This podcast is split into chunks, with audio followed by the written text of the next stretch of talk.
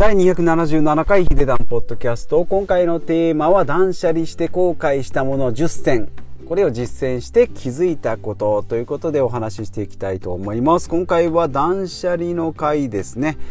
前回は節約、今回断捨離、あとはですね健康と、あとお金資産運用の話と、あと事業投資ビジネスのお話ですね。こういったテーマでお話ししております。今回は断捨離会ということ 断捨離して後悔したもの10選、これですね、女性メディアクフラっていう4月19日の記事、これをですねネットで見つけまして、トップ10ですね、ランキング出ております。後悔したよっていうものですね、これを見て、私の実践とちょっと照らし合わせていくのを、お話ししていきたいなと思います。で、このクフラっていう4月19日の記事でいきますと、1位から10位までですね、断捨離したけど後悔したものを10選、ラインナップ言っていきますね。1位が服、2位が家電、3位がソファー、4位が本、5位が収納グッズ、6位が寝具ベッド、7位が紙、袋類か、8位がベビー用品、子供用品で、9位が文具、それから10位が CD ということで、よくあるというか、実際私がやってみてですね、この10個の中で後悔したのはですね、家電と本と文具っていうのは確かに後悔する可能性はあるかなと思います。あれなくなったなっていうふうに思うけど、家電に関してはですね、もともとちょっと捨てるハードルが高いので、例えば冷蔵庫ちょっと古いからって言っても捨てたりもしないですし、よほどの使わないものでないと捨てないので、家電ですね、これ、なくて困る、例えば加湿器、除湿器、こういったものですかね、使わなくて捨てるけど必要な時って思うんですけどね。でもないかって言って、ないなりになんとかできるようなものですね。あと本も文具もそうですね、本もあれ捨てたかと思うんですけども、本当に気になればもう一回本買ったり Kindle で買ったりですね、文具なんか、文具はですね代用が効きますので、ボールペン捨てたけどって言ってもまたすぐ買えばいいし、ボールペンなんてシャーペンなんてですねいっぱいありますんで、ベストのものが3本だと思えば3本以外は捨てるっていう感じでやっていけば、そんなに大失敗はすることないんじゃないかなと思います。で、そうですね、私が実践してみて、ミニマリストとかですね、目指すんだったら、この10個のうちどれも後悔しないんじゃないかなと思います。私も実際やってみてそんなに大きく後悔したものってないかなと思いますので、まず自分がどこまで求めるかっていうのをしっかり決めておく。で、そこから処分していけば大きな失敗はないんじゃないかなと思います。私もですね、徐々にはやってるんですけども、ここまでやろうっていうふうに決めてるので、本を捨てたりですね、そうですね、何を捨てたかな、本を捨てたり、財布をちょっとちっちゃくしたりですね、ヘアワックスとかヘアスプレーっていうのも一回、捨てて、で、最悪というか、もう一回必要になったって言って買って、また今新たに買ってますけどね。で、服なんか靴なんかも捨ててですね、着るものがないなっていうところまでまだ行ってないので、やっぱりまだまだあるのかなというふうに思います。で、多少の後悔はどうしてもあるんですけども、それよりもですね、得るものっていうことですね、楽しむものを少なくて楽しめるかどうかっていうのが大事なんじゃないかなと思います。よく言いますけどね、断捨離の効果ということで、物に依存しない、それから買うのが義務にならない、で、いつでも買えるっていう、自由を手に入れるっていうのが、断捨離、物を捨てて自由になりますということなので、多少の不自由が、精神的自由になりますよっていうことですね。で、私の実践でおすすめなのが、本は特に邪魔になりますんでね、 Kindle で買ったり、図書館で借りたり、あとはメルカリで売ったりですかね、700円以上というふうに決めております。あんまり300円ぐらいのものを売ったり買ったりするとですね、買うのはいいのか、買って捨てるっていうことですね。700円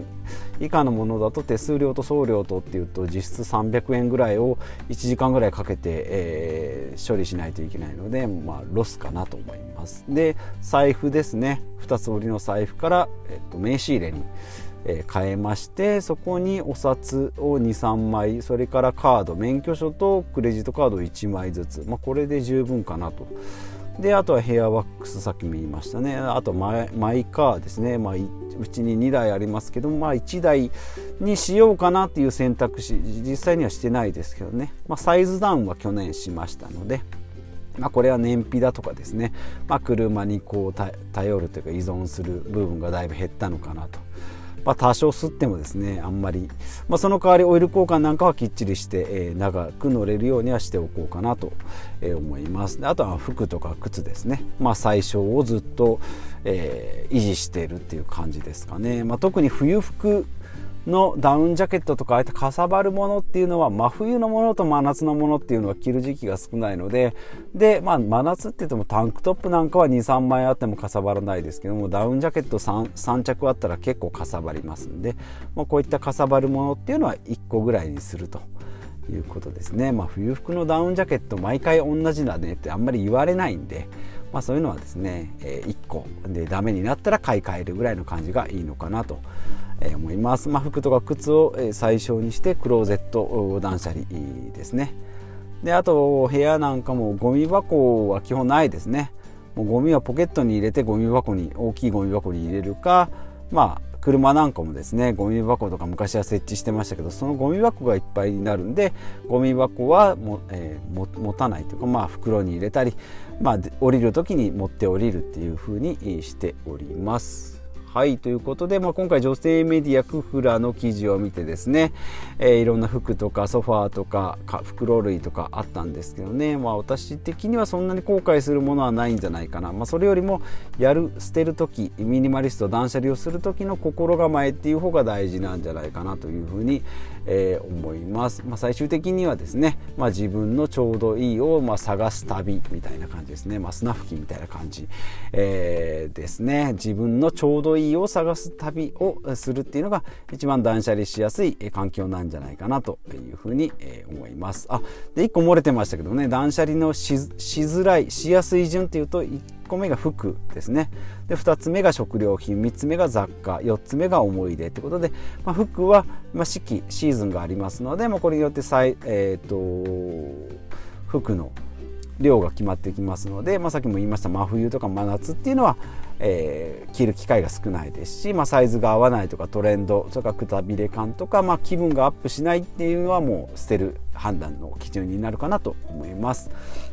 あと一人で完結できるっていうところですね、まあ、誰の了解も得ずに、まあ、自分の自己責任で捨てられるっていうのが一番ハードルが低いんじゃないかなと思います。で食料品ですね、まあ、食料品はですね、まあ、食べたら終わるとか賞味期限があるので、まあ捨ててもあと買い戻しも簡単なのでやりやすいですし、あとコンビニなんかがあるんでね、食べ物がなくなったからって言って餓死することはありませんので食料品も簡単ですね。あとまあ雑貨、ここからちょっと難しくなってくるんですけどね、まあ、腐らないとかですね、まあ、消費期限がないっていうのと、あとまあ家電なんかはやっぱり高価だったりするので買う時のハードルをしっかり上げておくっていうのがいいんじゃないかなと。ちょっと不便だから買っちゃおうかなっていう、まあ、洗濯機冷蔵庫みたいな必需品は、いいんですけどね、なんかちょっとこうあまり使わないようなもの、コーヒーメーカーとか週1しか使わないようなものだったらちょっと考えた方がいいかなと思います。で4つ目、最後一番難しいのが思い出ですね。アルバムとか写真とか、まあ、こういったものっていうのは捨てると二度と手に入らないものが多いですし、あとは価値が、まあ、プライスレスなんでね、なかなか片付けが難しい。で片付け自体もですね、アルバムの片付けって結局思い出に浸ってしまうので片付けが進まないということですね。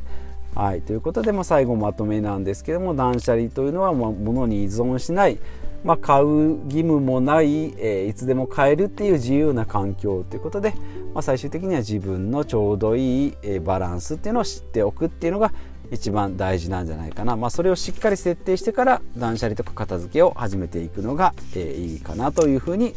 思います。こういった感じですね、私の断捨離術とかも交えてお話ししていきたいなと思います。あと Twitter とブログもやっております。そちらも覗いてみてください。ということでまた次回お会いしましょう。